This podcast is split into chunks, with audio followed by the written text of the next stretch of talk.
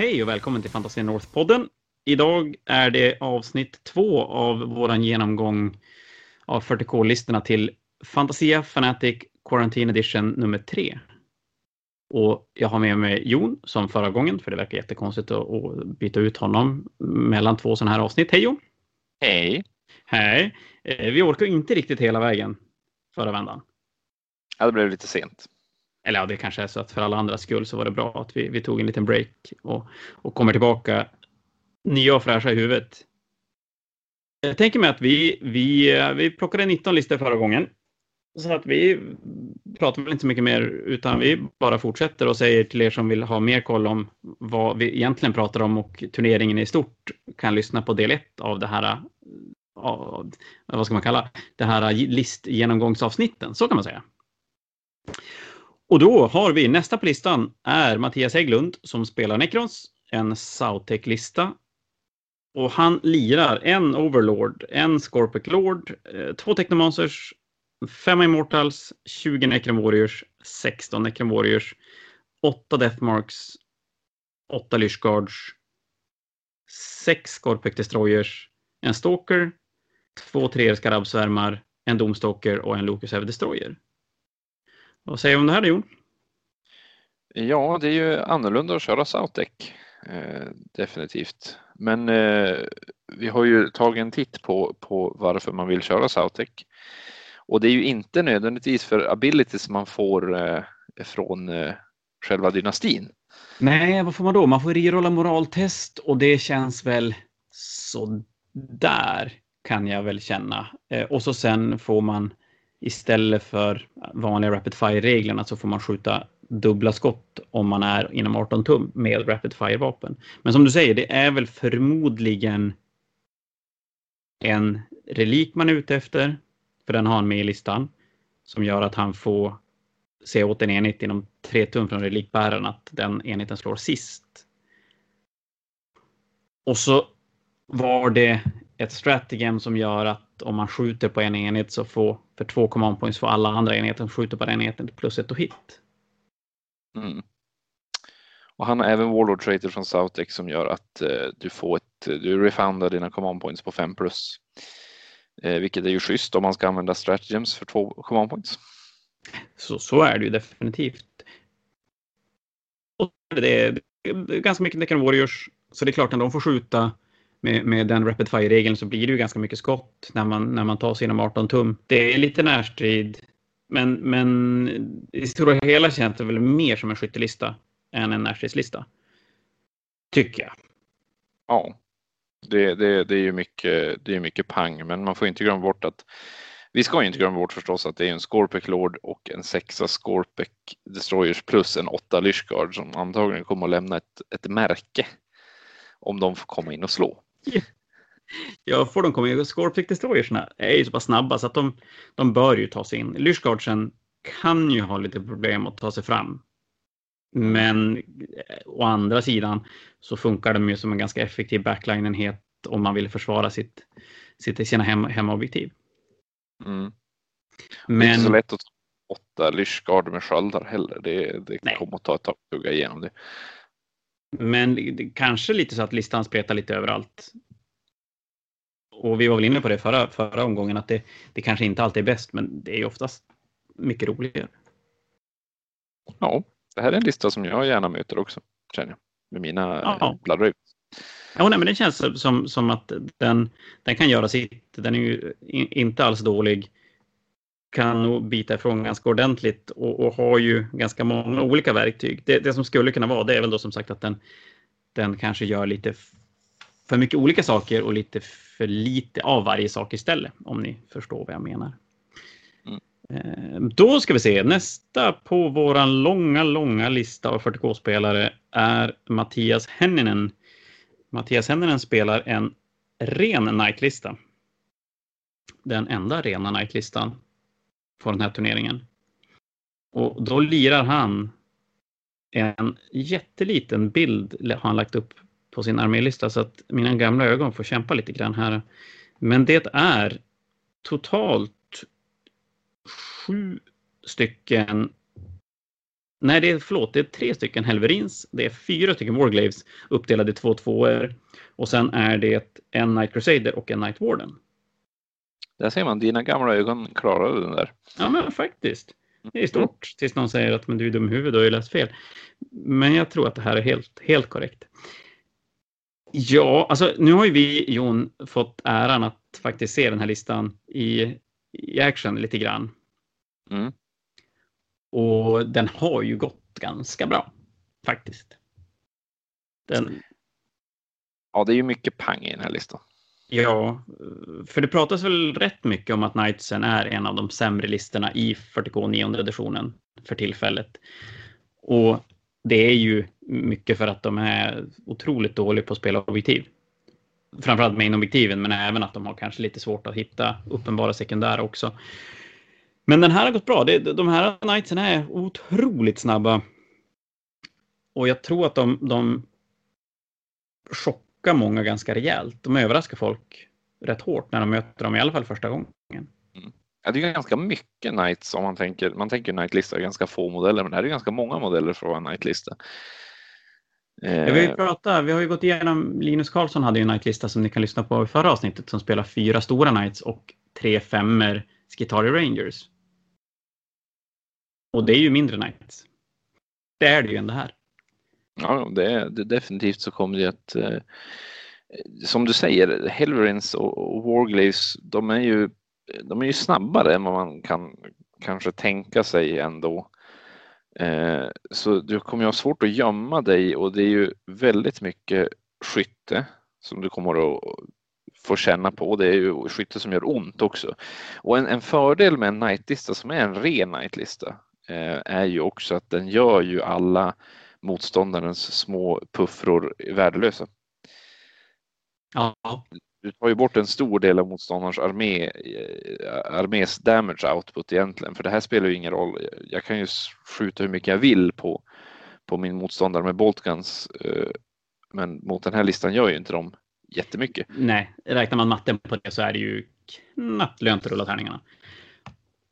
Och är man då duktig på att spela, se till att välja rätt mål.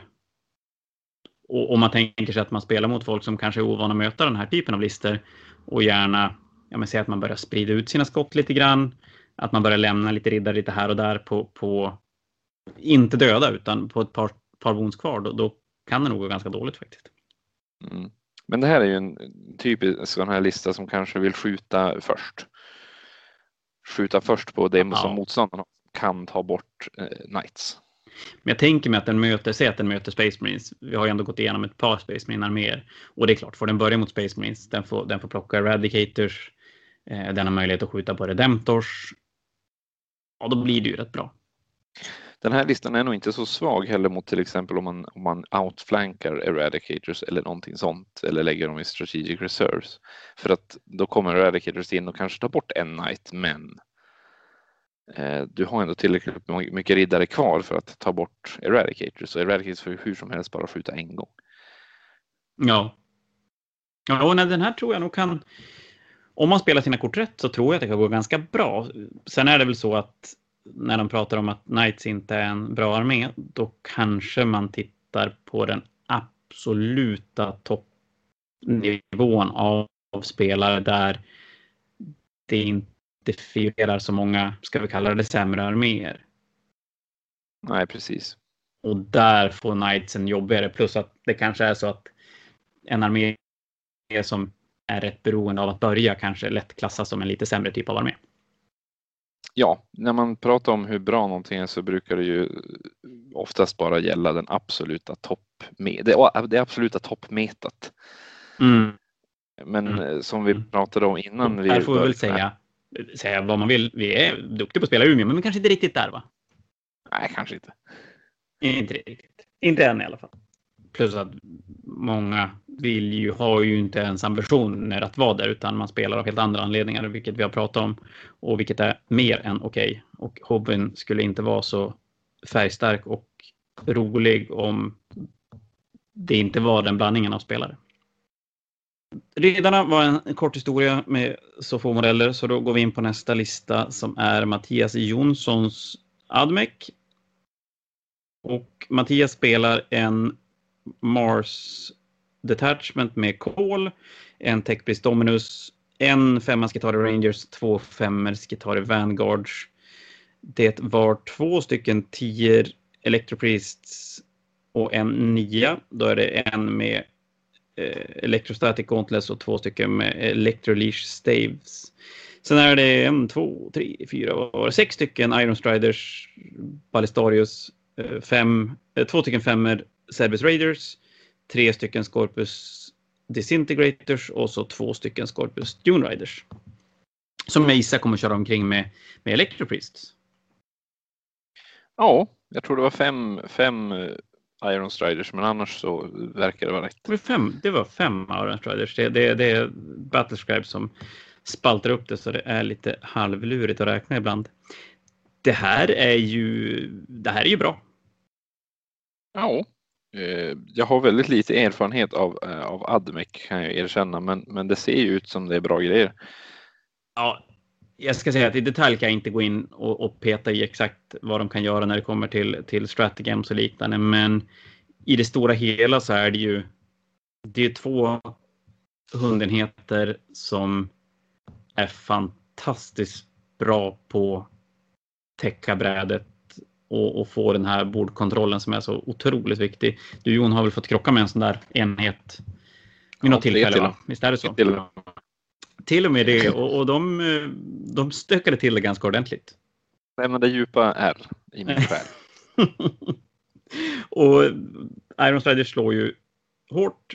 Det gör Electrobeast faktiskt också, även om jag har sett dem ganska sällan spelas. Och det är ändå rätt mycket modeller som, som ska kunna, kunna hålla lite objektiv även om plockar man rätt saker i den här armén så, så blir den ju lite kanske känslig för att kunna ta ordentligt med objektiv. Man ska ju vara väldigt försiktig här. Man ska ju aldrig underskatta Electropriest för när de kommer in och gör sina tusen mortal wounds för att om jag inte minns helt fel så är det det de gör. Så dödar ju de det mesta och sen när de väl har dödat någonting, visst är det då de eh, sitter på eh, på 3 plus invulnerable. Ja, men exakt. De, de blir ju jättehårda när de väl har dödat en enhet så att han vill väl braka in i någonting. Någonting och bara ha ihjäl det för att sen tåla fantastiskt mycket stryk. Nej, men det här, det här är ju en, en stabil lista. Det här, den här skulle man ju kunna tänka sig skulle kunna gå, gå, kunna gå ganska långt. Ingen press ja. på Mattias här, men eh, det, det, här ska nog, det här ska nog kunna bli ganska bra.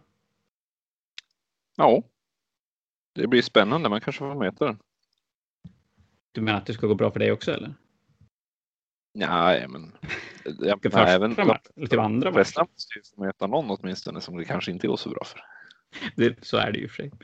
Uh, men du, då hoppar vi vidare. Då ska vi kolla på uh, Mikael Segelunds lista. Mikael spelade Blood Angel i förra karantänfanatiken och då vann han alltihop. Nu har han bytt inriktning och spelar Eldari istället. Så det blir jättespännande att se vad han kan göra av den. Det anses väl numera vara en, en, en lite av en low tier lista. Eller inte lista då, men, men eh, low tier codex.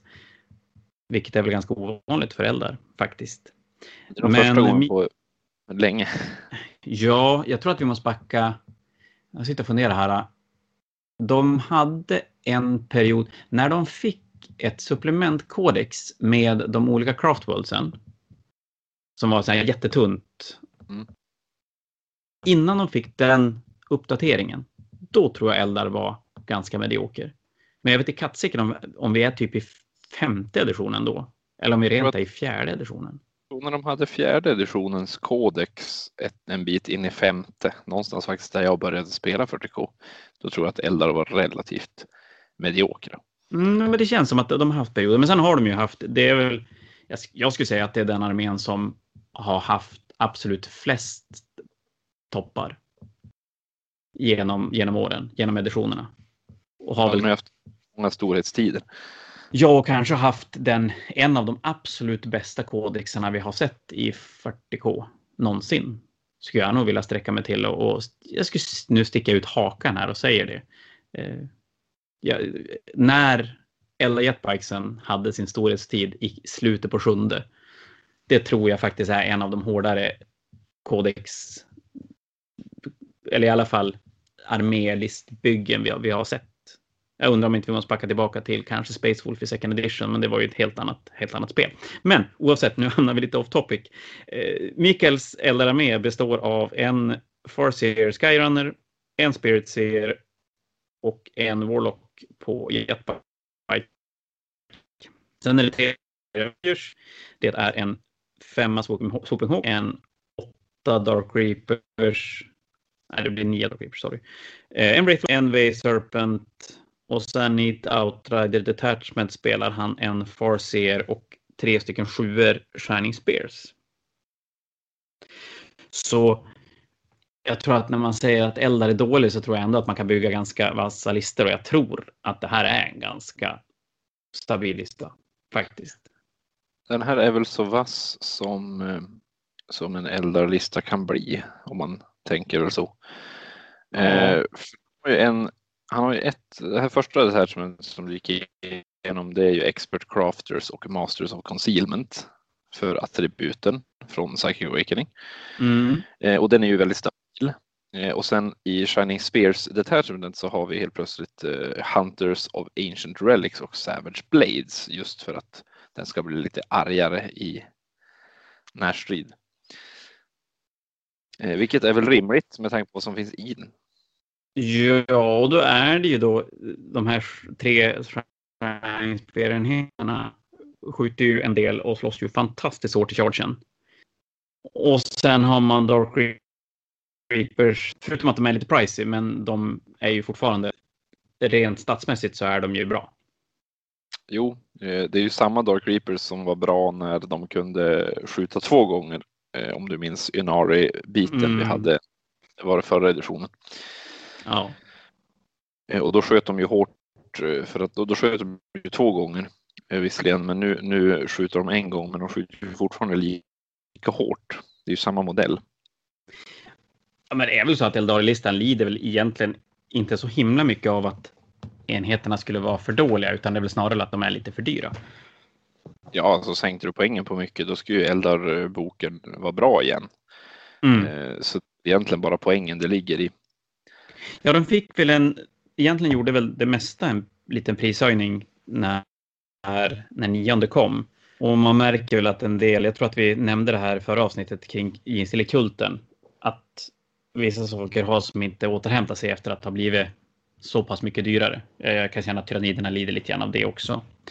Men, men oavsett, det här är ju en, en snabb armé som absolut kan, kan vara där, där Mikael vill att de ska vara. Den ger ju iväg ganska mycket skada i Shining Spearsen i närstridsmomentet. Skjuter ju stenhårt med eh, Dark Reapers och har ju en del elaka spells som kan, kan buffa det hela. Den, den lär ändå behöva spelas ganska rätt. Ja, man får ju inte göra, man får ju inte göra fel. För de tål ju fortfarande inte jättemycket de här eh, och som du säger eh, när vi tänker på pris också, ta, ta den här åttan, eller nej, nian Dark Reapers. Mm. Det är ändå 325 poäng med Toughness 3 och 1 wound var. Ja, förutom Exark. Fortfarande 10 wound stop, 3 plus save och, och en 1 wound var och. Det, det, det, vill, det är lite för lätt att dö med en sån dyr enhet. Ja, och då gissar jag att han till förmodligen då kanske stoppar dem i Serpenten för att de ska tåla mer stryk. Men då, då är vi alltså uppe i en, en enhet på över 500 poäng. Ja. Och det, det, är, det är dyrt. Och Shining Spearsen ligger på 245 poäng per enhet. Och de är ju stenhård om de får charge in och slå. Men lyckas man komma åt dem före, då, då är de ju ganska bräckliga faktiskt. Det ser definitivt ut att vara en stabil eldarlista och förmodligen i, i den här fanatiken en, en armé som kan ta en hela vägen till att vinna. Men det... Ja, man får ju inte göra fel. Det, det finns nej, ju... nej, det blir spännande att se han spela. För, för det, det som sagt, det, ska, det, ska, det måste nog spelas ganska bra mot många arméer. Eh, då ska vi se, då är det Morgan Normans Black Legions den enda Chaos Space Marine-spelaren i mm. startfältet. Eh, och jag tror Jon att du har ganska bra koll på den här va? Ja, jo, han och jag har ju snackat mycket och vi har spelat mycket. Eh, och han, han kör ju sina pålitliga Chaos-mariner helt enkelt. Nu har jag ju kört Chaos-mariner tror jag sedan, sedan de hade en tredje editionskodex fortfarande. Så om det är någon som kan kaos, då är det, då är det Morgan. Ja. Ska du gå igenom listan så får vi höra vad han spelar med? Absolut. Vi börjar med Black Legion Detachment med Abaddon som Warlord. Och det är ju coolhetspoäng deluxe, skulle jag ju säga. Så, oh ja, oh ja. Sen har vi en Demon Prince med Wings, dubbla Malefic Talons, eh, Slanners, eh, en Lord Discordant, naturligtvis ska man ju inte gå hem utan. Eh, sen har vi ett par Chaos Space Marines, jag tror det är tre femmor, ser det ut som, ja. Två stycken ensamma Spawns i, ja, det är två i lika enheter då. Eh, en Defiler en Mauler Fiends och tre stycken Slanesh Obliterators och så en Rhino. Och sen utöver det så har vi en House Vextrix uh, uh, vad heter Knighten? Knight the Spoiler heter den. Mm. Stor Chaos Knight för 440 poäng. Och där har vi listan. Det är mycket dyra grejer. Så den är ju jo, det är det ju definitivt. jag tittar på den. Den, den ger ju ut ganska mycket skada. Det gör den verkligen. Lite så här svår, svårgreppad lista kanske att riktigt se vad, vad dens grej är. Men utan tvekan så finns det ju lite element i den som gör ont. Mm.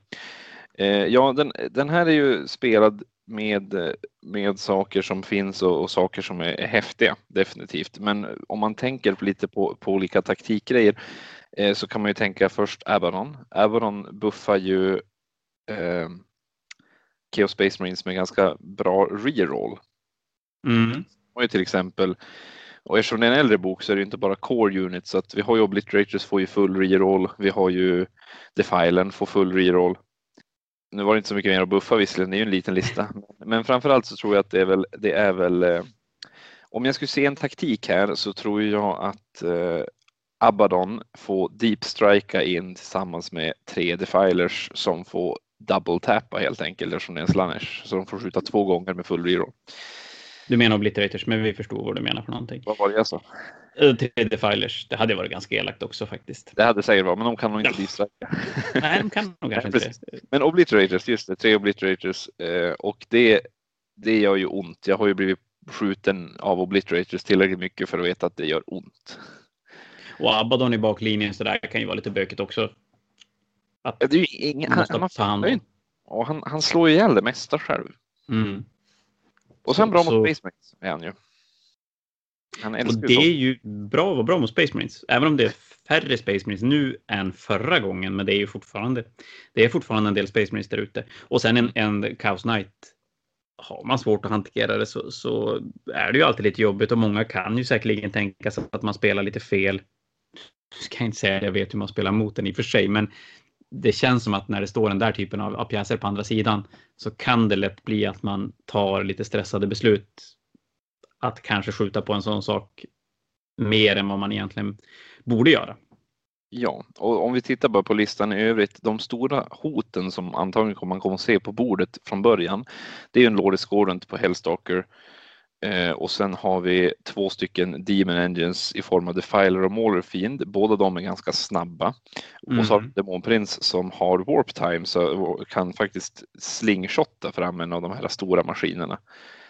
Eh, och Ja, det blir ju mycket fordon. Det blir ju samma sak som Nightlistan vi pratade om där, att det är ju väldigt lite. Dina Boltguns och dylika vapen kommer göra väldigt lite mot den här listan. Ja. Det finns inte ens kultister att skjuta liksom. Nej, och då är det ju lätt att göra och just göra fel beslut. Och framförallt då kanske börja dela ut och skjuta lite här och där utan att riktigt kunna göra tillräckligt mycket skada någonstans. Mm. Men oavsett, det säger man väl om, om den är bra eller dålig. Det är ju alltid lite svårt med sådana arméer som, som inte är så standard och vi ser inte Chaos Space Marine spela så jätte, jätte ofta. Men det är en, det är en jävligt cool lista. Mm. Men den innehåller lite alla element. Jag har ett litet exempel på det där när du pratade om att jag hade mött eh, Cerberus Raiders tidigare. Ehm, då var det både jag och Morgan som fick möta Daniel Hesselberg i senaste Fanatic som vi faktiskt spelade på plats. Mm. Eh, och eh, jag tog, förlorade ju mot, mot Daniel Eh, Medan Morgan tror jag spelade en 16-4 med sin kaoslista i samma stil som den här. Och då spelade du en, en rätt knäckebruten Harlequin-lista. Precis, så det handlar ju lite grann också om att man kan ju bryta metat eller snarare spela bättre än många metalistor mot andra metalistor som är till för att ta metalistor. Så är det. Jag förstår absolut vad du menar och du har ju helt rätt. Och i ett sån, en sån här turnering där när många spelar sin armé och, och då spelar det ingen roll om ja, men om jag går till mig själv till exempel så är ju tyrannider min armé och för mig spelar det ju ingen roll om tyranniderna är bra eller dålig. Jag kommer ändå spela tyrannider och sen försöka göra så bra som möjligt av det när jag väl spelar. Men det, då är det ju som du säger att, att många listor kommer ju inte vara så där meta. Man, man, kan ju bli bättre än vad man borde vara. Definitivt. Så det blir spännande att se. Ja, det lär väl visa sig en, en två, två matcher in. Sen ska vi nu, nu tittar vi ju i stort sett bara på listor och det är klart. De som, som styr listan påverkar ju en liten, liten, liten grann också får vi väl säga. Så jag trodde det bara var tärningslag. Ja, det trodde jag också. Folk påstår annorlunda, men jag är helt övertygad om att de har fel. Annars skulle jag ju vinna mycket, mycket mer. Precis. Precis. Vi lämnar det där och så sen hoppar vi in på nästa lista. Då är det Niklas Ledin som ska spela Black Templars. Niklas lirar en Company Veteran. Han spelar Chaplain Grimaldus och en Primaris Captain. Det är en femma Assault Intercessors, en femma Crusader, två femma Crusader Squads, en, oj vad är det där, en sexa Aggressors, en apotekare, en Terminator-enhet bestående av en hel bunt Terminators, jag måste räkna med, jag gör det sen, en 10 scouter, en Vanguard veteranenhet med Jumpex, två Vanguard veteranenheter med Jumpex som verkar vara fem stora och så sen är det två Eradicator-enheter, tre stor och så sen två stycken Landspeeder Storms. Ja du, vad säger man om den här listan? Först och främst, det är ju Space Marines. Det är ju alltid så här. Det är ju stabilt. Och den har väl lite element av, av riktigt bra grejer och sen har den en del saker som är lite annorlunda. Vi ser Vanguard Veterans här med, med Astartes Chainsword och Stormshield och inte Lightning Claw Stormshield och det är lite ovanligt. Men det är fortfarande en, en rätt hård närstridsenhet som tål, tål lika mycket stryk och, och slår ju rätt hårt. Och sen var det, nu kan vi faktiskt räkna här också, det är 2, 3, 4, 5, 6, 7, 8, 9. Det ser ut att vara en 10 Terminators. Men 10 mm. Terminators, det är ändå 10 Terminators. Ja, Relic Terminators har ju, får se, de är nu för tiden bara en vanlig Terminator-enhet fast de har lite andra weapon options om jag inte mm. minns. Och här ser det ut att det finns två Reaper Autocannons. Ja, och sen är det Combi och Lightning Claws. Mm. Och två Chainfist också. Och två Grenade Harness också. Där har vi dem. Eh, det är, ja, det är ju en rätt hård enhet. Det är ju fortfarande 30 ons på, på 2 plus save. Mm. Ja, men den här, precis som de, de andra Space Marine vi har pratat om, har ju egentligen de element som behövs för att det ska kunna bli bra. Det, det är två radicator-enheter som, ja, de tar ju hand om Knights och allt annat stort och hårt som kommer i vägen. Det, det blir tre enheter som slåss riktigt hårt närstrid. Vi har en aggressorenhet som skjuter jätte, jätte, jättemycket, även om det är mer normalt nu än vad det var förut. Och så sen har vi några små enheter för att kunna hålla objektiv. Och sen gillar jag väl ändå, jag gillar att spela med, med Landspeeder Storm. För det ger ju lite hastighet och lite möjlighet att spela på motståndarens objektiv också. De är framförallt väldigt billiga för Landspeeders. För 55 poäng så får du en, en, en Landspeeder Storm. Eh, och jag gissar ju att den, jag, jag, är lite osäker när det gäller Landspeeder Storm eh, vad heter det, Black Templars om de kan skjutsa Crusaders Du, det vågar inte jag svara på heller. Det är ju ingen pjäs vi ser speciellt ofta i spel. Varken Nej. nu eller, eller förut faktiskt. Men jag tror som du säger, 55 poäng och den hastigheten. Det, det är ju inte dåligt. Nej, de har ju ändå tre om, dem också så att uh, jag tror att ja, de, de har ju... De har ju även, om den dör, även om den dör på en gång så har, har ju det no, någonting skjutit på den istället för på någonting annat. Så den här listan känns stabil. Den är snabb. på sina ställen. Den slår hårt. Det är Space Marines tål mycket stryk. Det är en apotekare där också. Ja, den här borde kunna funka ganska bra. Har vi något mer att säga om den eller går vi vidare? Ja, vi kan gå vidare till nästa orklista. Nästa Niklas orklista. Nygren och Evil Sons står det. Det gör det. Och vad har vi där? Då var det orklista. Gaskul Återigen, ha- hats off to Gaskul. En till Gaskul i den här turneringen. Finns Eh. inte på en Garskull? Ja. Vad säger du? Det finns inte på en Garskull. Jag kan ha missförstå- missförstått hur det här funkar. Ja, nu finns det två tydligen. Ja, uppenbarligen. Ja, Mm. ursäkta, fortsätt. Eh, och sen har vi en Warboss eh, med Dakilla Claw, så det blir väl mini-Gaskul kan man väl kalla honom. Eh, och så en Weirdboy förstås. Man har ju alltid med sig Weirdboyen för att kunna teleportera. Det här är- kanske är lite mer en eh, traditionell eh, Green Tide som vi pratade om. För här har vi fyra stycken 30 enheter med eh, Orc Boys. eh, En Mm. Painboy för att de ska hållas kvar lite grann och sen så kör man en Specialist Mob med, med en Big Mech med eh, Custom Force Field och tre Tier Gretchens och sex stycken Smashagans. Ja, som du säger, det här är ju en, en mer traditionell Green Tide.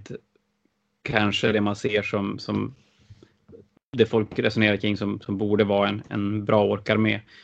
Och, och det är mycket kroppar som kan teleporteras och Smashagansen skjuter rätt hårt. Jag har ju haft äran att spela väldigt mycket mot, mot stora orkarméer och det är så mycket orker att döda att det är ju faktiskt svårt att göra det. Ja, det blir väl nackdel med sånt här, men det är, det, alltså det är ju någonting som orkerna kommer att lida av oavsett hur man har valt att bygga listan. Det, det blir ju väldigt, väldigt matchup-beroende. Jag menar, möter den 3-3 Eradicators tycker ju den är ganska okej. Får den möta två sexer aggressors så är det ju helt plötsligt ganska jobbigt. Jo, det är ju, det är ju en nackdel, men, men samma sak om man, om man tänker tvärtom. Det här är, en sån här typ av lista är ju lite tvärtom en night-lista. Den här gör ju alla antitankvapen som motståndaren har helt värdelösa istället. Eh, Så när som på Smash Guns, men, men Och de, på de listor vi har gått igenom än så länge.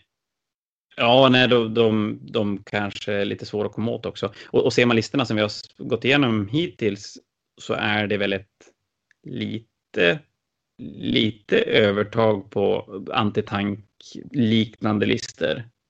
Eller har jag, har jag fel? nej, men man är ju förberedd på att möta stora läskiga saker, så man har ju Eradicators. Man, jag, jag har ju till, till och med jag har ju valt att ta plasmageväret på Dreadnoughten istället för den stora eh, 12-skottspuffran.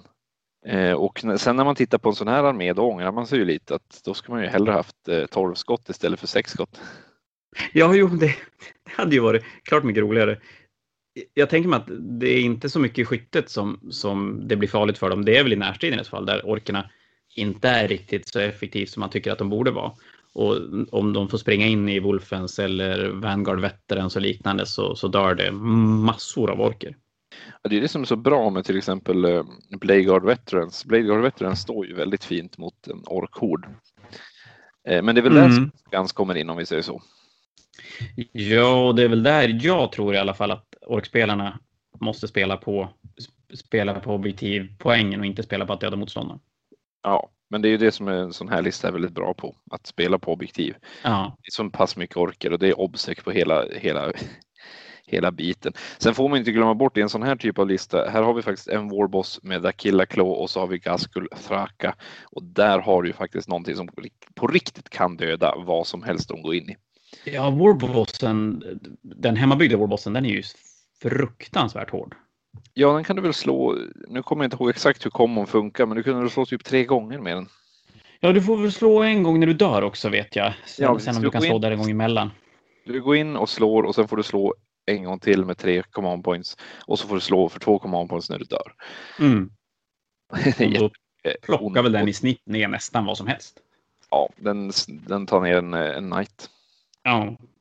Och när en hundra, nej, hundra, den, den passerar inte ens 100 poäng, den är 90 poäng. 90 poäng dyr är den. Och, och, det är ju, och den, är, den går ju som inte att komma åt.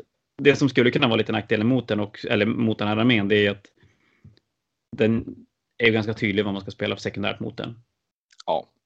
Om man tänker sig att folk bygger listor i, i den stil som verkar vara lite en grejen, att man bygger två sekundära som man klarar av på grund av sin egen lista och så sen har man ett som blir lite flytande beroende på vad motståndaren har för någonting. Så, så the Ranks är väl ganska okej att spela mot den här listan. Faktiskt. Det är den verkligen. Eh, det, det är en annan nackdel med en sån här typ av lista, det är att den kan råka, råka vara sämre mot arméer, armélistor som är lite sämre. Den här är nog mm. ganska bra mot, mot flera meta-grejer, men ibland om någon bara har slängt ihop den här listan tar jag för att det är roligt.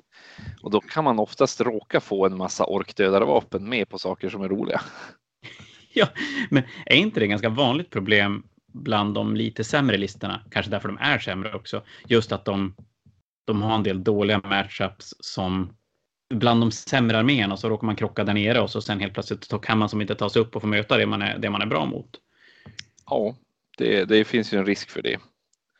Jag vill minnas när vi pratade eldar förut som, som när de var som bäst.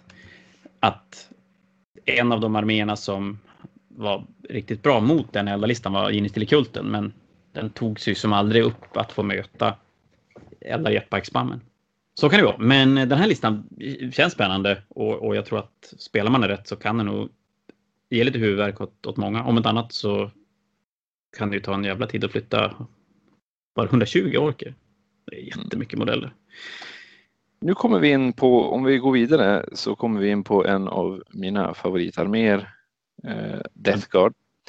Det här kan ju du, det här lämnar jag bara till dig. Ja, precis. Eh, det här är den enda rena Death Guard-listan, va? Om inte jag såg helt fel. Jo, så det stämmer nog. Att det är. De har fått en ny bok och helt plötsligt så, säger, så verkar inte någon vilja spela dem. Det var det värsta. Ja, jättekonstigt. Mm. Eh, men vad har vi här? Vi har The Ferryman och det är ju eh, en väldigt bra grej att spela. Vi kan börja med att det är en Lord of Contagion eh, som har The Droning. Jaha, okej, okay, en sån, en sån spelare, precis.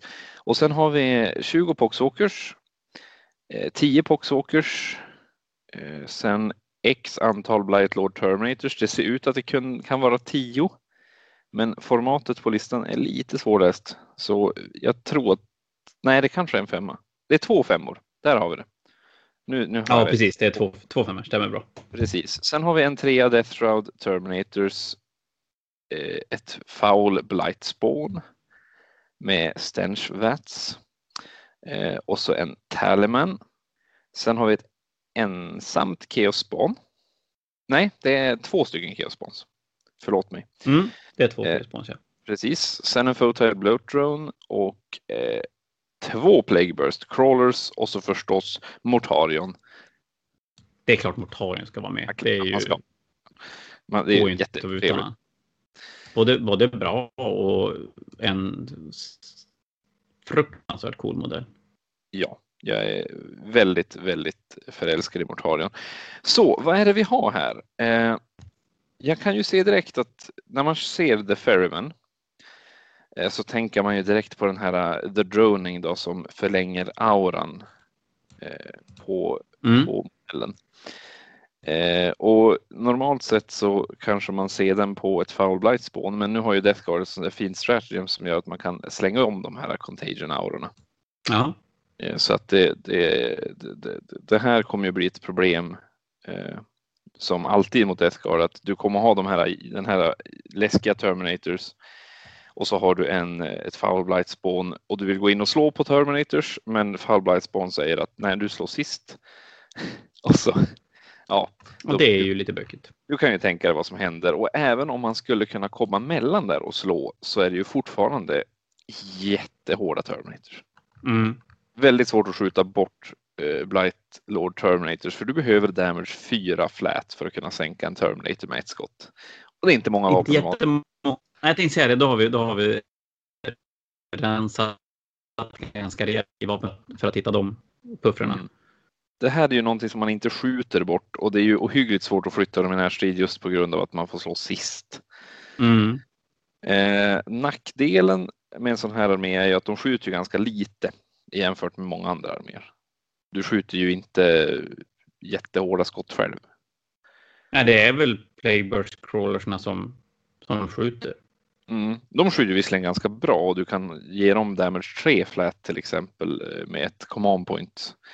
Mm. Eh, Så då kan du faktiskt skjuta bort till exempel Eradicators eller sånt där som kanske hot, hotar Mortarion. De får ju också skjuta Ja, in direkt. precis. Du, inte, du behöver inte se det du skjuter på. Som lite nackdel med en sån här lista måste ju vara scenarion där man spelar med mycket objektiv.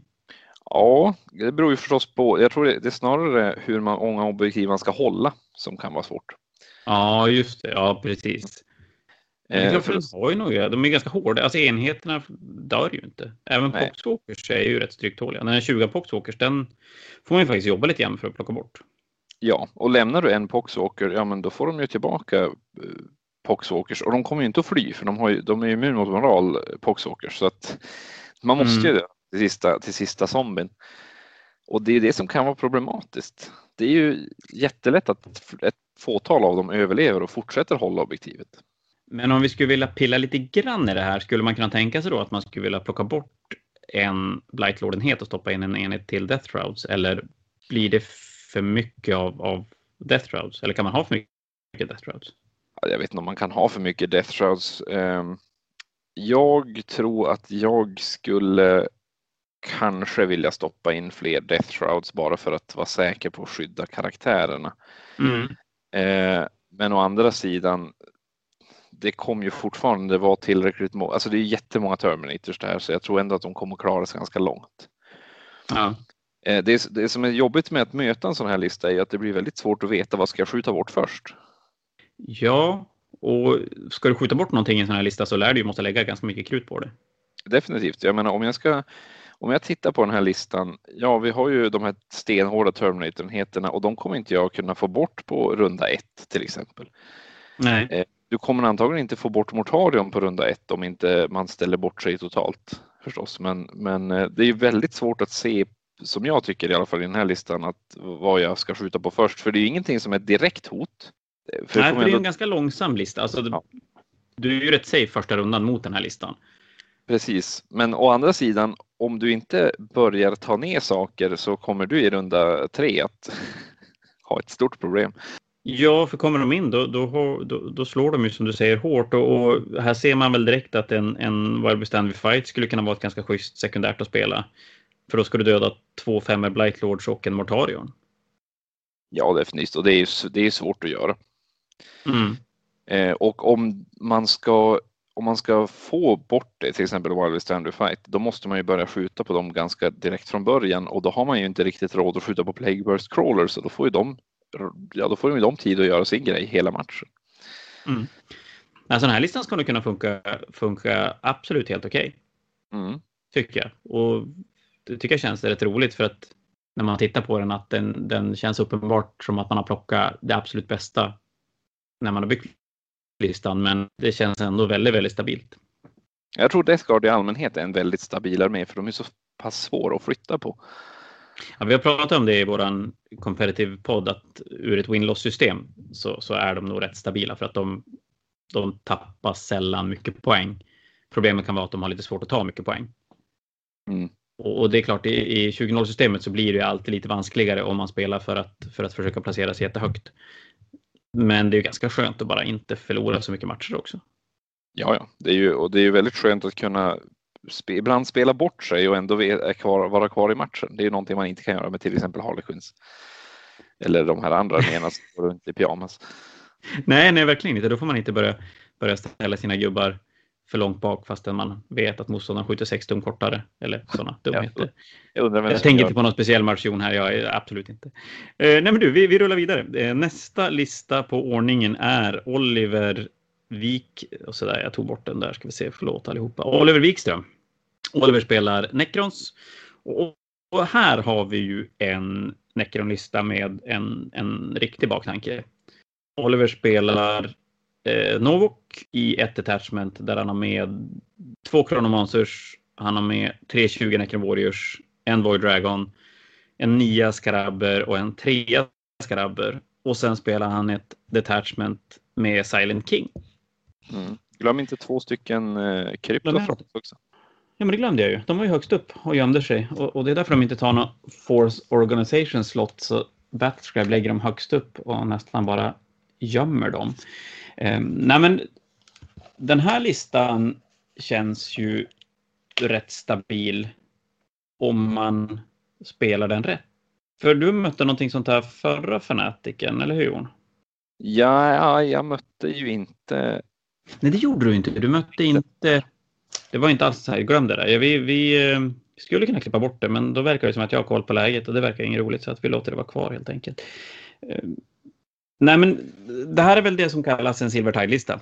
Ja, definitivt. Det är mycket Necron men sen beror det kanske på hur han målar honom, om det är Silvertide eller inte. Eller en annan Tide. Eh, ja, men det, det är då 60 Necron som kommer att kliva ut på brädet och, och ta plats det första de gör. Det är en Silent King som buffar det ganska bra. Och så har du en Void Dragon som både tål otroligt mycket stryk och slår ju faktiskt jättehårt, även om många anser att Nightbringer är bättre, vilket förmodligen är så att Nightbringer är lite vassare. Void Dragon har ju sin grej mot fordon och det är ju, det är ju ja, det är inte supermycket fordon med i turneringen som det är, men. Kommer vara bättre mot nightlistan. Definitivt. Det är då den, den kan göra sin grej. Det här kan ha en ganska bra armé mot Knight-lista. Beroende lite grann på hur man lyckas gömma, gömma Silent King. Jag skulle faktiskt möta Silent King första, första omgången så att jag måste sätta mig ner och göra matten och se om det är så att det är Silent King man ska skjuta på eller om man bara ska skita igenom. Eh, sen spelar ju Oliver med två Chronomancers också för att kunna ge 5 plus, 5 plus plus save till enheter. En av kronomonstren, sådär, sådär. En av kronomonstren har en Veil of Darkness, vilket gör att han kan ju flytta iväg en, en 20 Necron Vi hoppar vidare till Patrik Nygren som spelar turneringens enda Tau-lista. Tau ser man inte jätteofta nu. Nej, de lider ju lite av det här poängproblemet som vi pratade om tidigare. De fick ju en procentuellt hur, hur höjningen drabbade dem var det ju väldigt, väldigt synd om Tau. Och så fick de en liten extra poänghöjning i senaste facken också när eh, Shield Drones stack iväg ordentligt. Av någon anledning. För att det är kanske folk som kan spela. Antar jag. det måste vara det. De såg på vinstprocenten och bara stympar dem. Nej, men Patrik spelar en uh, Carter Fireblade, en Commander Cold Star med Fusion Blasters, Shadow Sun, en, ett Strike Team med eh, fem Fire Warriors och två Shield Drones. Och det är, ja, det är tre sådana enheter ska jag väl säga i och för sig. Eh, det är en, två, två Riptides, en ställsotenhet, en Ghost Kill, en Pathfinder-enhet och tre stycken Broadsides. Ja, vad säger vi om det här då? Ja, jag skulle säga att det här är, känns ju som en, en stabil eh, Tau-lista på det sättet att den, den har ju faktiskt saker som, som man skulle kunna anse vara bra fortfarande. Eh, vi har ju förstås en, en eh, Commander med Callstar och fyra Fusion Blasters. Det vet man ju att den kan ju bara sticka iväg vad är det, 40 tum och skjuta eh, fyra stycken Fusion Blasters på BS2 plus. Det är kanske är den enda pjäsen i hela spelet som gör att man kan spela, eh, vad heter den, Döda Warlord eh. Ja, typ. Problemet typ är sånt där halv-okej sätt. Ja, typ, enda problemet när man tar den och motståndaren ser att man har en Cold Star, då kanske de väljer att ha eh, eh, Warlorden i Strategic Reserve. Man måste, ju, man, måste ju, man måste ju alliera Tau med Dark Angel så man kan gömma ett sekundärt. Nu har du har jag det. Nej, jag har knäckt, knäckt 40K. ja. Helt enkelt. Helt. Man kan Och nej, jag vet att man inte får blanda de arméerna. Eh, nej, men den här listan tycker jag ser ut lite grann som en gammal klassisk Tau-armé. Fast det är instoppat lite av det man behöver i nionde för att spela bra. Alltså lite board control, lite mer enheter. Det är mer en ställsotenhet. Det är mer Pathfinders. Vi ska inte undgå att nämna den här Broadside-enheten, för det här är ju Broadsides med eh, Smart Missile System och Heavy Rail Rifles. Eh, och anledningen till att den här inte har missiler istället, och istället kör med Rail Rifles är ju för att eh, han har lagt Magna Rail Rifle eh, relik, enhetsreliken på dem så att säga. De, de får sina speciella rail rifles så att de har en minimum mm. damage på tre har jag för mig. Undrar om han gjorde det här för att han visste att han skulle möta Knights första matchen. Kanske. Men, men han möter Knights första matchen. Det är stora saker som verkar ändå finnas i ganska många drivor i eh, den här turneringen så att den där enheten kommer ju definitivt vara jättefarlig för alla ja. dreadnoughts, för alla knights, för egentligen alla stora saker. Ja, det är som du säger, vi har ändå betat igenom, jag menar, vi har två Silent Kings, vi har så nu, nu ska den här armén kunna, kunna bita ifrån lite grann, men det är väl egentligen det problemet som, som kvarstår ju att hur ska de plocka sina poäng? Och det är väl det som Patrik ska försöka lösa då. Hur plockar han main och, och vilka sekundära spelare? Ja, mycket, mycket som är Tau är att de får ju spela på hemmaobjektiv, men de får ju också spela väldigt mycket på sekundära objektiv. Eh, för det kan vara svårt att ta huvudobjektiven för Tau om man tvingas gå fram för mycket. Och som vi ser på den här, eh, den här armén så finns det det tre femårs strike teams. Men det är inte jättemycket som kanske vill gå fram och ställa sig på objektiv. För eh, de vill ju, man vill ju inte hamna i närstrid när man har sådana här bössor. Nej, då vill man ju helst att det ska vara en armlängds avstånd till, till motståndarna. Corona safe. Eh, jag, jag ser ett ytterligare en sån här Wild We Stand We Fight sekundärt. Då ska man döda broadsidesen och två riptides. Och, och känslan är väl att om man dödar de tre crossarna då, då ser det ganska bra ut ändå. Mm. Jag tror man, man vill nog inte, jag tror inte han vill ta While We Stand We Fight för problemet är att då kommer han förlora jättemycket. För att det är de där tre, som du säger, de där tre enheterna. Ja, det är i och för sig sant om man ser det den vägen. Mm. Eh, för man ska ju helst, när man ska använda While We Stand We Fight så ska man ju helst se till att motståndaren behöver targeta de enheterna som kanske du inte, inte nödvändigtvis är de bästa targeta. Och den, och den spelas i samma på, på, den tar platsen av typ the Ranks, visst är det så? Ja. Ja, det är det. Och eh, den som gör att man ska döda mer enheter än motståndaren. Och det är klart, det kan vara en sån man vill välja istället. Ja, det blir spännande att se hur Patrik kommer att lösa det här allmänna, allmänna snacket kring Tau är ju att de är riktigt, riktigt dåliga i nionde. Jag har absolut inga egna erfarenheter av det, så det ska bli sjukt spännande att se vad, vad den här kan göra för någonting. Vi nöjer oss med det. De, de visar avslutningsorden och hoppar vidare till Rickard Anderssons Raven Guards. Ännu fler Space Marines. Det, det, kommer komma ett par Space Marines mer nu i rad faktiskt. Eh, Rickard spelar då som sagt Raven Guard. Han spelar en Chapter Master in Gravis Armor, en Primaris Lieutenant, en Primaris, Primaris Librarian. Det är två stycken femmer Infiltrators och en femma Intercessors. En femma, nej förlåt, en trea aggressors. Det är fem Blade Guards, en Judiciar, en Redemptor Dreadnought med, eh, ja här kommer Heavy Onslaught Gatling Cannon, en trea Repulsor Executioner. Kul att se en Repulsor Executioner i alla fall. Ja, den här listan spelar ju ganska mycket saker som vi inte har fått nämna i de tidigare Space Marine-arméerna. Vi har inte sett några Eliminators. Vi har inte sett några Repulsors. Judiciaren är inte har inte varit med i någon annan lista, vilket är ju konstigt för det är ju en så fruktansvärt jävla cool modell. Jag kan erkänna att den här armén ser väldigt lik ut någonting som jag nästan själv spelade. För jag var ju inne på att jag skulle ta en Repulsor Executioner och mina Eliminators. Mm. Då, men eh, jag tror att jag lät bli det i alla fall. Eh, innan vi går vidare kanske jag ska bara säga att det här är, eh, innan någon reagerar på att det finns en Chapter Master i Gravis Armor så är det här en Ravengard Successor Chapter så att det är därför inte det är Shrike som är Chapter Master. Eh, det här ja, är eh, Master Artisan och Whirlwind of Rage. Så om jag inte har helt fel så är det att du får göra en hitroll eh, med en enhet och Whirlwind of Rage gör att du sexor till hit är extra träffar i närstrid. Mm sånt. Så den här är ju en, den har ju närstrids, den har ju närstridsbuffar helt enkelt. Men lite, lite närstrid i sig. Ja, det är ju Blade Guard. Utöver det, ja, Judiciar säger du också, det är Blade Guard och Judiciar för att den har ju eh, den där, man, den gör ju att motståndaren slår sist. Eh, det som är intressant här är att Judiciar har en Master of Ambush eh, trait, Warlord trait. Och det gör? Ja, det vet jag faktiskt inte om jag ska vara helt ärlig. Jag är inte så bra på Ravengard. Eh, men det lät ju som att man eh, kan flanka med den på något sätt. Det tycker jag. Vi, vi, vi killgissar in den helt enkelt. Att, att vi, han kan vi, ta sina Blade Guards och, och, dyka upp vart han vill och döda vad han vill. Nej, men det, det här är väl också en sån här armé som, som vi har pratat om att du och jag kan tycka är lite kul, att man har byggt det man, det man gillar.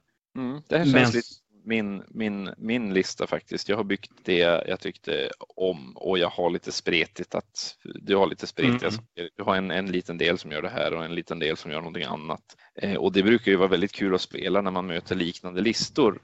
Eh, men som sagt, vi får inte glömma bort det. Space Marine Space Marine är stabila. Man ska inte räkna bort dem. Ja, jag tror att för den här listan hänger det väl mycket på att slippa möta arméer som kan explodera en repulsor runda ett. Tyvärr finns det ju många sådana arméer. Ja det, ja, det gör ju det. Kanske därför vi inte ser repulsorn så himla ofta på slagfältet också, för att den, den riskerar ju att dö.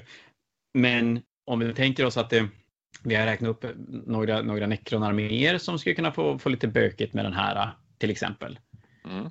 Så det, det, finns ju några, några arméer som absolut skulle tycka att det är lite stökigt. Men när det kommer Knights och liknande då, då blir det lite jobbigt. Men den här har ju ändå lite för att hantera Knights. Jag menar Repulsor Executioner skjuter ju inte jättelöst om den får skjuta först. Nej, det är väl det att den, den ja, men det är ju en Space Marine-armé som, som du sa, det är en Space Marine-armé. Space Marines är ju bra i grund. Den, den har lite allt möjligt i sig, vilket gör att den, den borde kunna hantera lite allt möjligt ändå. Sen om den då kanske inte är tillräckligt vass för att komma den här topp 4 eller topp 8, det, det är väl en annan femma. Ska vi gå till nästa Rickard då? Det gör vi. Eh, då har vi Rickard Yttergren som spelar White Scars. Och det här är ju är lite tacksamt för att det här är faktiskt exakt samma lista som Rickard spelade förra eh, karantänfanatiken. Och då fick jag möta på det här. Och då spelar han, nu ska vi se, han spelar en Master of Sanctity, en eh, Kosarokan. Det är två femmor intercessors. Det är en sexa Blade Guards, en 10 Vanguard Veterans med Jumpacks, Lightning Claws och Storm Shields, en apotekare, två stycken veteraner med Chainswords, tre, äh, två tre Outriders, en 10 Hellblasters och en 6 Eradicators. Och så sen ska det vara en Chaplain på bike här någonstans också, som jag tror eventuellt har ja, men det är fallit. Som du sa. Ja, men förlåt, det är ju där, vad dum jag är. Dum, dum, dum. Eh, ja, precis. Och den här listan är ju, är ju väldigt tydlig vad den gör för någonting. Det gör ont. Den är ju jätteont. Den eh, både skjuter rätt hårt och den slåss ju fantastiskt hårt i närstrid. Och jag vet att han brukar dela upp sina enheter, eller komma skåda sina enheter, vilket gör att han kommer med två vågor, så han har två enheter med Vanguards och, och två femmor Hellblasters som kan, kan stå på hemobjektiv till exempel. Det här, det här är ju en jättebra Space Marine-armé. Ja, definitivt. Den kommer ju göra det den, det den ska göra. Mm. Eh, och som du säger, den är rätt, ganska rätt fram också, så det är inte så att man behöver, vi behöver inte diskutera så mycket runt. Den, de ska fram, den ska hålla objektiv, den ska skjuta motståndaren, den ska fram och slå motståndaren i ansiktet. Ja, och, den och det gör, all, den bra. Den gör alla grejer bra, precis. White Scar springer jättelångt och får springa och charge och grejer, så att nej, den, den där tror jag kan, kan gå långt. Även den här gången, för det gick bra för den förra gången också. Jag fick då smaka på ordentligt med stryk. Eh, hoppar nästa. Då har vi Roger Larsson, spelar Space Wolf. Det är våran tredje Space Wolf-armé. Och Roger spelar, ja, nu är det en sån här Battlescribe-lista som är lite rörig att, gå igenom. Roger spelar en Chaplain, han spelar två Chaplains. En till fots och en till bike ser det ut att vara. Ja. Han spelar en Bloodclaw-enhet i Droppod, spelar två femmer intercessors. Nej, förlåt, det är tre femmer intercessors. En fem aggressors, en 10 Wolfguard med Lightning Storm Storm Shield och Jumpax. En 10 Wolfens, tre Thunderwolves, en långfängenhet med Las Cannons och då som sagt en droppod som, som eh, Bloodclawsen går i. Och, och det här är väl lite grann samma typ av lista som White Scar-listan vi pratade alldeles nyss om. Ja, det är ju det är Bloodclaws. Du har intercessors som grund för att hålla objektiv. Aggressors gör ju ont, det vet ju alla. Och så Lightning Claw, Storm Shield, Wolfguard vilket är ju varianten av Vanguard Veterans. Ja, så det han gör nu har jag turen att spela mot den här listan och det som händer är att det droppar ju ner. Jag tror att tanken är mycket att man, droppar, man kan droppa ner en droppod på, på mitten för, för att få Oath. Eh, man kan även använda den för att hota med Bloodclawsen väldigt tidigt. Han outflankar, eller ja, de har ju ett eget strategem som, så han kan ambusha med sina, wolf, nej, sina wolfens. Så att du har tio wolfens off-table som kommer in från vilken bordskant som helst. Eh, Dundvargarna har ju en första turns charge möjlighet, men i alla fall andra rundan är de in och bråkar med dig. Och samma sak med Wolfguardsen med, med Jumpex är ju snabba och tål ju mycket stryk, slår sjukt hårt. Det enda med den här listan som jag funderar på det är om det är värt att ta två Chaplins med samma Canticle också. Canticle of Hate. Nej, det skulle man kunna tänka sig att det fanns bättre karaktärsval faktiskt. Ja, framförallt så får ju inte två Chaplins göra samma Canticle som någon annan redan har försökt göra. Det står på deras egen entry. Så att, det är eh, precis som eh, Librarians eller, eller Psykers. Ja precis, fast det, i för Psychic Power står det i huvudregelboken utan det här med, med, med präster och när de ber om saker. Mm. Som här till exempel, då, då gäller det, då står det på deras egen eh, deras egen Ja, precis. Men jag tänker mig att problemet, problem, problemet blir densamma. Att du måste välja vilken av dina karaktärer som kommer att faktiskt göra något vettigt den rundan och den andra får som stå, stå och titta på. Precis, båda har ju den här buff-chargen och jag förstår ju att jag gissar att den till fots, det, åker den med i droppodden? Den åker med i droppodden, så, så den är väl den kanske, tycker jag, som fyller mest funktion att droppa ner och få in bloodclosen i runda ett. Definitivt, och antagligen sig själv också, för den, det är ju en aura så den får ju också springa in ja, mer. Och, och sen i runda två så kanske Chaplin på bike kommer och uh, kör sin Canticle of Hate och drar in resten av armén. Ja, det är, eller att han kanske glider fram och kunna slänga in Wolfens som jag gissar väl att det kanske är det då att, att Bloodclawsen kommer ner i runda ett, runda två kommer Wolfens in och då har Chaplin på bike tagit sig fram för att ge dem den där extra farten. Ja, det, min armé som inte har så mycket hot själv utan bygger ganska mycket på att hålla objektiv och, och försöka täcka brädet och sådär. Den, den tyckte det här var jätte, jättejobbigt. Ja, det kan jag förstå. Och är, du in, ja, är du inte duktig på att spela då det, det kommer grejer överallt och allt bara dödar dig. Så vet du inte vad du ska göra då är det skit, skitjobbigt faktiskt. Så Roger måste bara komma ihåg sina enheter när han stoppar i reserv så då, då kan det bli bra. Eh, då kommer vi till en Astra Militarum med Simon Ingvarsson. Och det är vår enda Astra va? Det är enda Astra faktiskt. Tecken på att de behöver en ny bok. Kanske det. Men då har vi Cadian. De behöver en ny planet till och med. Faktiskt. Mm -hmm.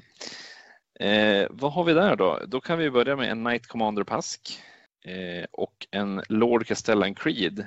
Som egentligen, eh, det här måste vara före han blev tagen av eh, Trass in the Infinite. Då. Eh, sen har vi tre Theory Guardsmen en Astropath, ett gäng Bullgrins. Eh, jag vill inte säga en exakt siffra, men det ser ut som fem kanske. Eh, och en till femma Bullgrins. Nej, förlåt, det var sex. Var det sex stycken? Mm, och det är sex till på de andra. Okej okay då, ja, men då är det två sexor Bullgrins då. Eh, och sen har vi två Manticoror, en Viven och sen kommer vi till ett till Patrol Detachment med Capic Eagles 55th Capic Eagles alltså, till och med. Och då är det ju två Tempestos Prime, ett par Science, det borde väl vara två tio kanske? Eller någonting sånt. Det är en, en tia och en sjua. Ja, till och med. Till och med. Eh, en Astropath, eh, en Tempestus Command Squad och två Valkyries. Den här listan kändes kanske också lite uppenbar vad den ska göra. Ja, den här ska vara lite fordon längst bak som mjukar upp motståndaren och sen framförallt kanske countercharge i bullgrunsen. Guardsmen som tar objektiv och så Valkyries där du kan droppa Tempestus Science som skjuter sina läskiga vapen på folk. Det vill säga det är plasmagevär och ja, nu var det faktiskt bara hotshot-gevär här. Jag hade förväntat mig Meltagans eller någonting men eh, jag gissar i alla fall mm. att de ska droppas. Ja men det är Meltagans. Ja, du har ju inte... Ja, du den där med fem Meltagans som droppar ner och, nej, det är fyra Meltagan, som droppar ner och skjuter ihjäl typ vad som helst som de landar bredvid. Här borde vara en armé som kan spela objektiv ganska bra, har skyttet för att skrämma upp de allra flesta, slåss ju rätt hårt med två bullgrenheter. Som du säger, Bullgrens är ju väldigt bra countercharge-enhet för att det gör ju att man inte bara vill gå in och slå på guardsmen för att det du kommer att göra är att du kommer att döda guard, tio guardsmen och sen kommer en sexa Bullgrens och slår dig i ansiktet. Och det gör eh, inte riktigt värt att offra en, en, en bra enhet för att döda 10 guardsmen. Nej, verkligen inte. Sen finns det väl lite vissa saker i listan som jag kanske skulle vilja byta ut mot annat. Jag är ju inget superfan av Ivern till exempel. Tycker den väldigt sällan känns som att den tar igen sina poäng. Däremot Manticoren är ju fruktansvärt arga mm. och jättebra på döda Space Marines. Och det har vi väl sagt flera gånger, va? Visst är det bra att döda Space Marines? Alltså är man bra mot Space Marines då har man kommit långt i, i, med vilket meta som helst. Eh, jag är lite mer, jag är ju större fan av eh, uh, Viven än vad du är möjligtvis. Men mitt problem är som du säger, den, den, gör nästan lite för lite för sina 135 poäng. Men det den är bra på är ju att faktiskt döda skräp som står håller objektiv.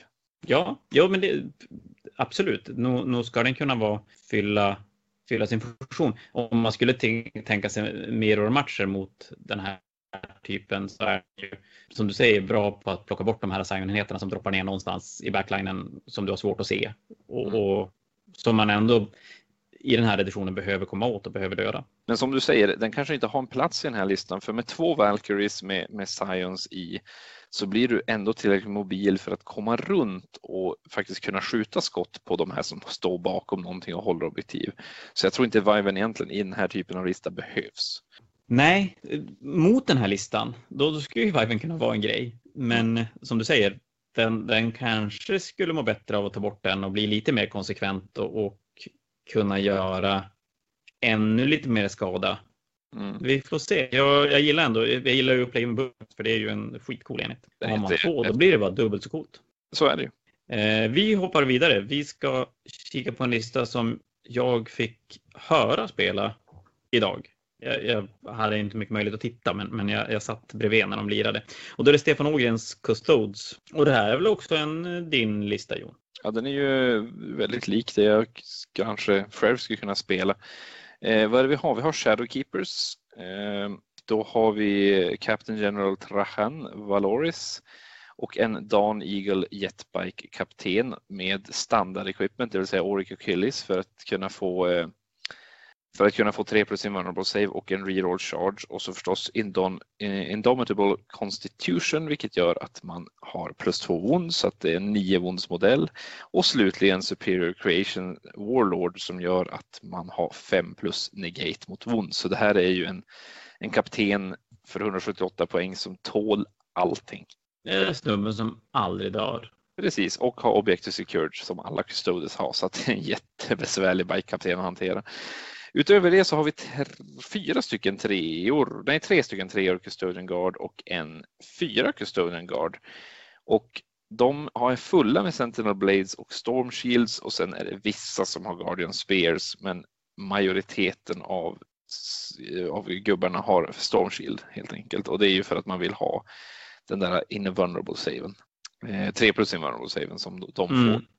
Eh, eh, utöver det så har vi en femma Alarus Custodians med Castellan Axe. Det kommer att vara en fantastiskt farlig enhet som man får se upp med och efter det kommer också en trea eh, Custodians med Castellan Axe. Och så en Vexilus Praetor med Växla Magnifica så man får minus ett to hit eh, på alla som är inom sex av den.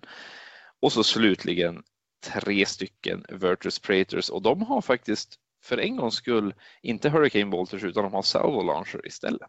Ja, vad säger man om det här då? Ja, alltså som vi, som alla Custodes-listor, Custodes-listor, alltså, de är ju väldigt stabila på allt de gör. De, det de vill döda, det dödar de och det de inte vill dö mot, det dör de inte mot. Och så lider de av att de är fyra modeller. De lider ju lite av det, men de, det bästa, till skillnad från Knights så har ju hela armén Objective Secured.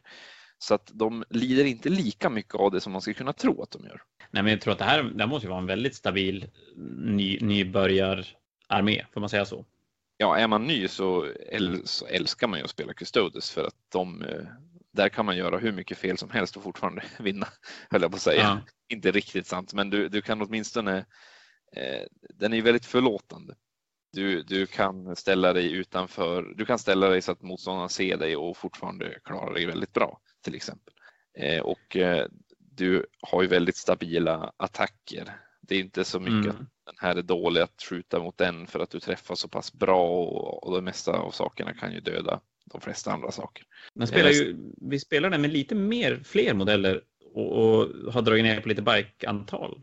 Eh, ja, men jag tror, jag, från vad jag har sett så har det blivit lite mer populärt att spela färre bikes. För många problem som bikes har, har fått nu i senare tid är att de är ganska dyra. Mm. Och det har kommit ganska många vapen som kan, som kan döda de här bikesen. Ja, det är klart. Powerleveln på vapen har ju ökat. Och då är ju oftast Custodian Guard lite ganska bra för då kan du slänga, de kan du slänga 3 plus invulnerable save på. De är fortfarande tillräckligt hårda för att göra det Bikes gör. En, dock är de inte lika snabba men de kommer fortfarande att överleva på ett bättre sätt och de är ju framförallt hälften så dyra. Jag tänkte säga det, du får ju nästan två treor Custodian Guards mot en bikenhet. Inte riktigt, men, men du backar en 50 poäng. Men nästan. Det är, det är ju ganska ja. eh, den delen. Eh, sen så ska man nog inte spela i, i alla fall för att de är ju fortfarande en bra enhet. Så den där armén ska kunna gå ganska stabilt? Ja, jag tror att i sådana här fall så de här arméerna brukar vara väldigt stabila, men antagligen inte räcka tillräckligt långt för att kunna utmana den absoluta toppen. Nej. En, och en förmodligen en bättre armé i ett win-loss system än i ett 20 system. Ska jag kunna tänka på. Ja, det ska jag också säga. Men då gör vi så att vi hoppar in till nästa spelares lista, Theodor Persson, som också spelar kastod. Så då får vi ju ganska snabbt en, en jämförelse här med, med två olika kastod. Så du kan väl lika gärna köra det här också, så får vi kolla lite skillnaden på dem. Japp, vi har återigen Shadow Keepers, så vi börjar på samma sätt. Eh, men här har vi en Shield Captain in Alarus Terminator Armor eh, och en Shield Captain med eh, Castellan Axe och så slutligen en Shield Captain på Dan Eagle Jetbike och ja, ni, vi vet vad, vad det är. ja, precis, ja det, det är samma lika. Det är nästan samma lika, bortsett från att den här har eh, Unstoppable Destroyer istället för den här 5 plus Negate. Mm. Eh, och en Unstoppable Destroyer, nu försöker jag komma ihåg vad den gör, men jag gissar inte ens gissa eller gå och hämta min bok. Men eh, det, det, låter ju som någonting som gör att den ska vara elakare på slåss. Vi kör på det. Så vi säger att den är mer framtung den andra typen. Den kommer fortfarande tåla väldigt mycket, men utan negaten så blir den ju väldigt, väldigt eh, sårbar mot mortal wounds till exempel. Ja, det kan ju vara. Det kan ju göra att han dör. Mm. Formatet på listan gör att nu kom det bara, ja. nu står det bara Custodian Guard, Custodian Guard, ja. Guard och... Jag har räknat lite grann och det ska vara, jag tror att det är fyra treor med Custodian Guards. Ja, det, det kan vara fyra, men det borde vara fyra treor. Ja, vi, vi, säger att det är, det, är, det är ett mm. gäng Guard. Sen har du en, eh, är det en fyra Alarus? Nej, det är en tre Alarus. De, de, ja, ja det är jättekonstigt. Men det är, det är en tre Alarus och så sen är det en tre Wardens, en Vexilus Praetor, precis. Praetor, tack fyra motorcyklar. Det låter ju rimligt och de har Hurricane Bolters i det här fallet. Eh, Vexilus Praeton har Vexila Magnifica och det är ju för att man vill ha den här minus ett hit på skyttet för motståndaren för det är ju väldigt. Mm. Ska vi tank, tänka lite tanken med den här listan känns kanske lite mer som eh, att listan är byggd efter vad man har eh, får jag känslan. Eh, ja, det... Kanske vad som är det absolut hetaste att ta. Ja, han spelar en, en fler bikes på en större enhet som du säger som kan döda saker men just nu är lite mer känslig. Den får lite svårare att spela objektiven. Ja, framförallt vården är också en, en intressant enhet. Det är ju någonting som, det är en enhet som sällan har sett.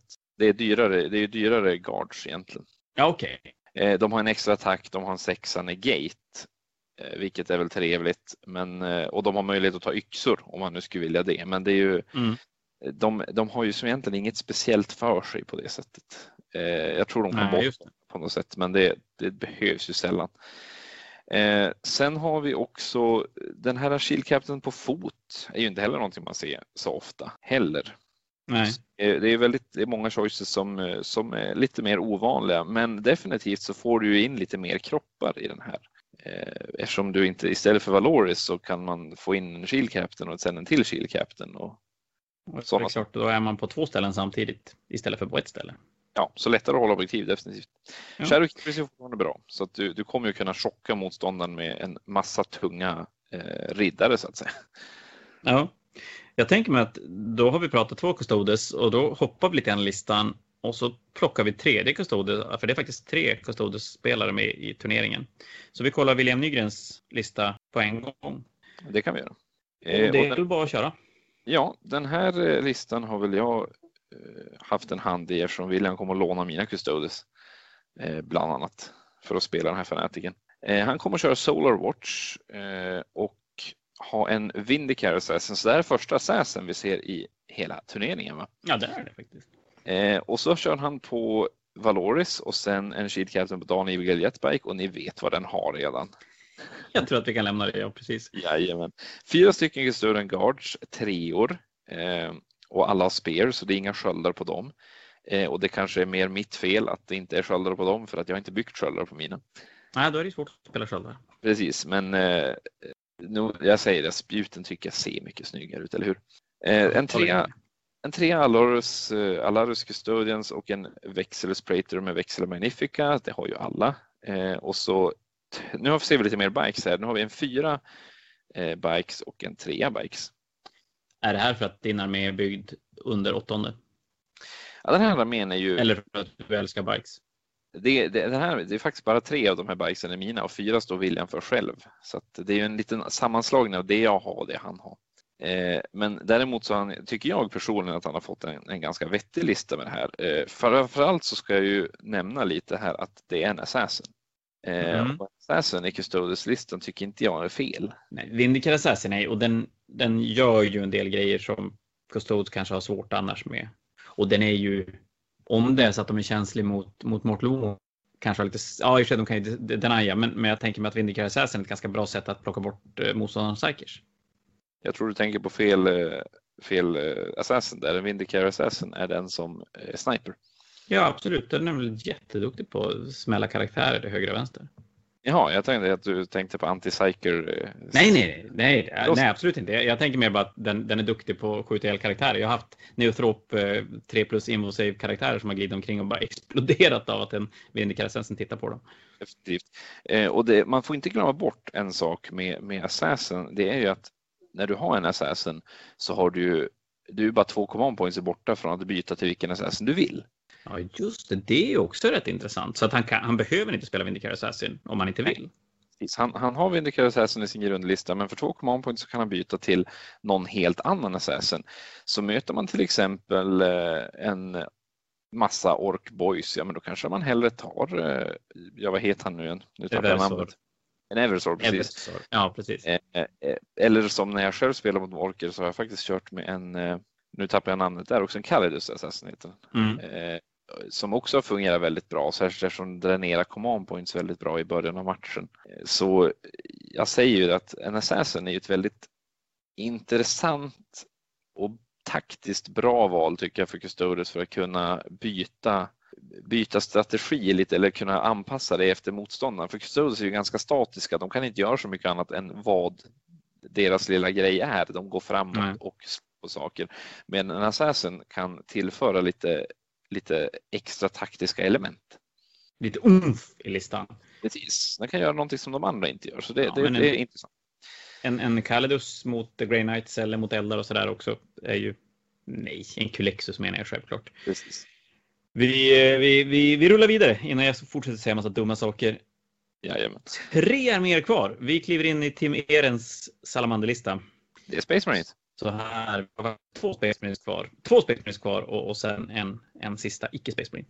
Eh, Tim spelar då som sagt en salamanderlista med Adrax Agaton och en Primaris Tech Marine. Det är tre femmer intercessors, en tre aggressors en Invader, det är första Invadern vi ser. En tre Eliminators, en Firestrike Servo Turret och sen kommer Vulkan Histan en enhet med tre Blade Guards, två treor Eradicators, en Repulsor. Ja, det här är ju fantastiskt. Han spelar en Hammerfall bunker också. Ja, den, den var inte jag beredd på att vi skulle se.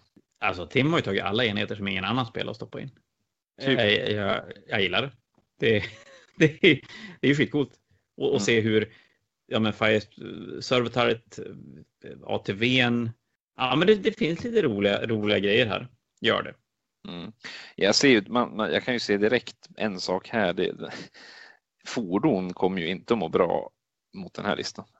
Eh, det är, det är två Eradicator-enheter, det är en repulsor med, med, med Last Cannons. Vi får inte glömma bort när det gäller alla de här meltorna som vi får se på Eradicators eller på Invadern eller eh, alla andra grejer som har de här grejerna är ju att salamandrarnas Mälta skott är ju lite värre än alla andras.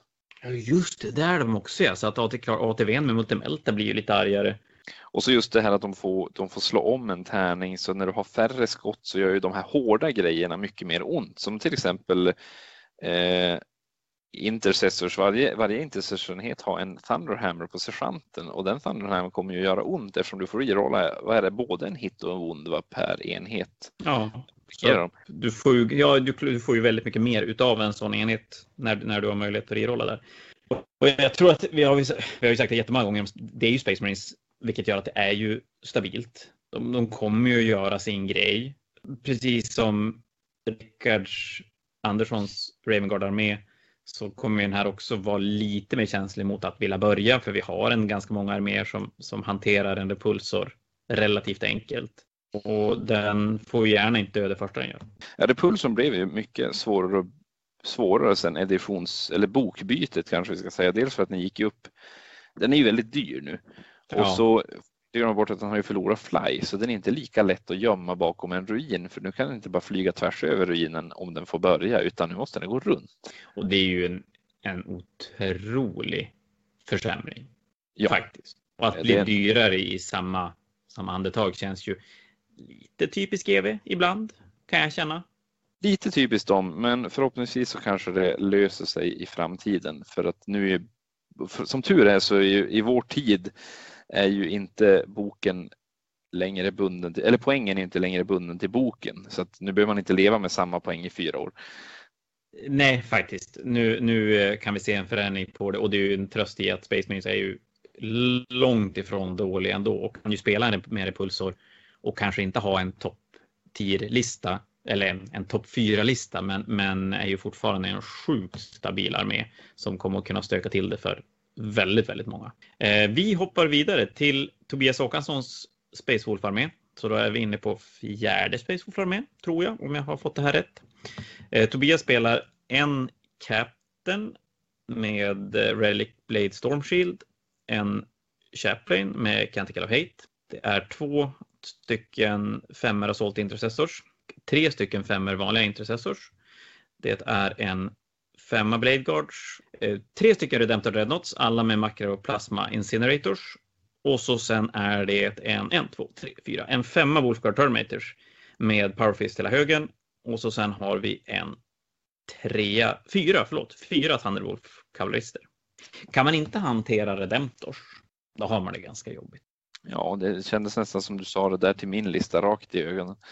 eh, nej, men det, det, det, är tre Redemptors och tre Redemptors är ju jättebra. Och det är ju väldigt många saker här som slår hårt. Vi har ju som du säger Thunderwolf Cavalry eh, och om jag inte tittar lite he alltså tittar man i listan så känns det som att de har alla möjligheter i världen till en first turn charge om de faktiskt står nära din Chaplin. Vilket ja, det har de. Och så sen, jag bara utgår från att Wolfguardsen kom i Terminator Armor kommer att sitta i himlen och mm. droppa ner runda två. Och också vara nära Chaplin. Ja. Och ta en charge på, på väldigt, väldigt lätt. Det blir ju en 7 charge istället för en 9 charge. Och, och, det är ju jobbigt att få Terminators i sig. Framförallt kan han ju då välja att braka in i saker som är farligt mot en Redemptor. Och då har man inte så många runder på sig att hantera dem. Nej. Det här är Ja, nej, men det här är ju, kommer ju vara jättejobbigt för många. Och när man tänker också på vad man ser som hanterar Redemptors i våra listor nu för tiden, då tänker jag ju direkt på Eradicators, eller hur? Mm. Eh, och då ska man ju inte glömma bort att de här makroplasma incinerators är ju väldigt duktiga på att skjuta Eradicators. De har ju ändå damage trainer och overcharger dem. Så att... Ja, jo, det, det, det, dör, det dör Gravis Space Marines. Ja, men det, jag, jag, tror att vi är inne lite grann på samma. Den, den här är ju lite annorlunda än två av de tidigare Space Wolf-arméerna som har byggt på, på Wolfguard med, med Jumpax och Bloodclaws i Droppod.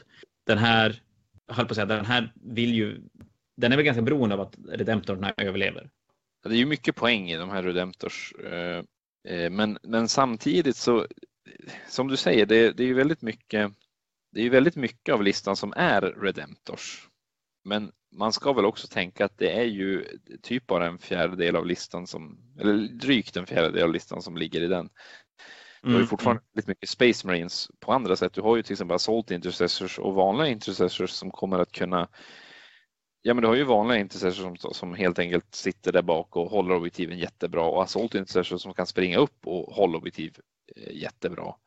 Ja, han har ju fler, fler element som, som håller objektiv än vi har sett i de tidigare Space Force-arméerna och det kanske är det som kan göra skillnad, att han spelar objektiv bättre mm. än, än de arméerna. Som vi sa, de tidigare arméerna har ju haft lite problem att sitta på hemobjektiven, men den här mm. har faktiskt med sig alla grejer man behöver för att kunna sitta både på hemobjektiv, springa upp i mitten och så pusha in i motståndarens objektiv. Ja. Eh, så att där är den väl lite, lite bättre.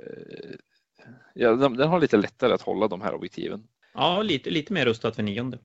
Men du, då gör vi så att vi, vi kliver in i sista listan för ikväll och då står det Viktor Bergenholtz Grey Knights, men han har inte ändrat sin, sin uh, armé utan han ska spela uh, Gini Kult med ett Tyrannid Detachment. Och då tänker jag ju jättesnyggt här att du kan få ta kultdelen, för den kan du mycket bättre än jag, och så kan jag ta uh, Tyrannid Detachmentet i slutet. Mm. Och så har ingen av oss hur man ska spela ihop dem, eller hur? Nej, gud nej. Det, eh, det får nej, men, alltså. Vi kan ju börja med kultdelen. Då har vi The Bladed Cog. Eh, och det är ju den här eh, ja, Admec-delen kan man om vi, om vi kallar dem, de är röda i alla fall. Eh, en, precis. Eh, Acolyte Icon Ward och en Alfus börjar vi med och en Magus. Och i det här fallet så eh, är det väl egentligen inget särskilt med, med dem. De är ganska standard. Eh, sen kan det vara lite svårt att se här, men det jag får rätta mig om jag har fel, men jag ser två femmor akolyter, Acolyte mm. Hybrids. Stämmer bra. Eh, och de är relativt nakna i equipment. Ja, de har blasting charges och ja. Ja, precis. Standard de har. Och sen kommer vi till den här spännande 20-enheten med Acolyte Hybrids. De har alltså handflamers och de har fyra stycken Heavy Rock Sauce och även de Handflamer. Och sen slutligen en Acolyte Leader med inte Handflamer. det, det blir lite rörigt när jag delar upp det. Precis, men det är i alla fall 19 Handflamers i enheten och fyra Heavy Rock Sauce. Så där är en enhet som verkligen kan ambusha och faktiskt såga saker bokstavligen. Mm. Eh, vad har vi mer sen? Där har vi sen har vi Neophyte Hybrids eh, med två mining lasers i varje tia. Jag tror. Ja, det är två Eller tre med. Det är väl tre tior? Det är tre tior. Jag var lite snabb. Tre tior, precis, med, mm. med två mining lasers i varje. Eh, sen har vi en Kellermorph, vilket är ju ett bra val. Eh, och en Sanctus. Eh, jag har faktiskt själv inte mött Sanctus, men den är ju väldigt duktig på att eh, döda saker och den är billig och kan komma upp lite var som helst. Eh, sen har vi Achilles Ridge Runners, jag tror två stycken tvåor med mm, Heavy Mining Laser. Så man kanske ser ett tema här med Mining Laser, men det är för att Mining Laser är ett fantastiskt vapen. Och sen på det har han fyllt på med en Hive Tyrant säger jag, en Tyrannid eh, Detachment som spelar som Kronos, vilket gör att han får reroll 1 när han står stilla och skjuter. Och då är det med en Hive Tyrant med dubbla Devourers, en Neuthrop som har spellen som man får exploderande sexer to hit när man skjuter. Det är en tre Ripper Swarms och sen är det en sexa Hive Guards och en Exokrin. Och Tönidelen är ju... Påminner mig faktiskt lite grann om vad du har. Det kan vara så att det påminner väldigt mycket om att jag spelar inte en Hive Tyrant. Den tycker jag kanske är lite dyr för vad man får, men de där Hiveguardsen och Exokrinen gör ju det de ska och tillsammans med Neotropens spel så är det väldigt tydligt att de ska stå och skjuta ihjäl det mesta, för det gör de faktiskt om de får möjligheten. Och sen har vi en supermobil armé. Eller ja, den är inte jättemobil, men, men den kommer ju att dyka upp lite överallt.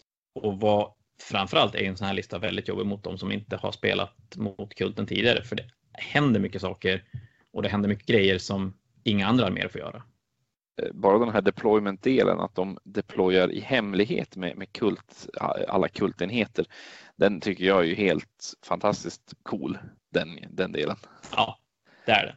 Och, och det här känns ju som en, en, en bra kultarmé. Den är ju väldigt, väldigt tydlig. Den har likadana equipment på sina enheter så att det är ganska, man, man ser vad, vad han vill ha ut av de enheter han har.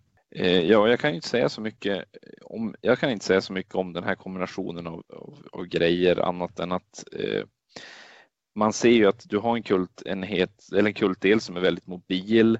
De gör den, lilla, den grejen de ska göra. Du skjuter med eh, billiga mindling lasers. Du, du, du kan stå på objektiv och ha dem. Du kan komma upp på de objektiv du behöver. Du har en stor akylytenhet som, som helt plötsligt bara poppar upp någonstans och skjuter 19 handflamers och sen sågar dig med rocksås och det kommer göra fantastiskt ont.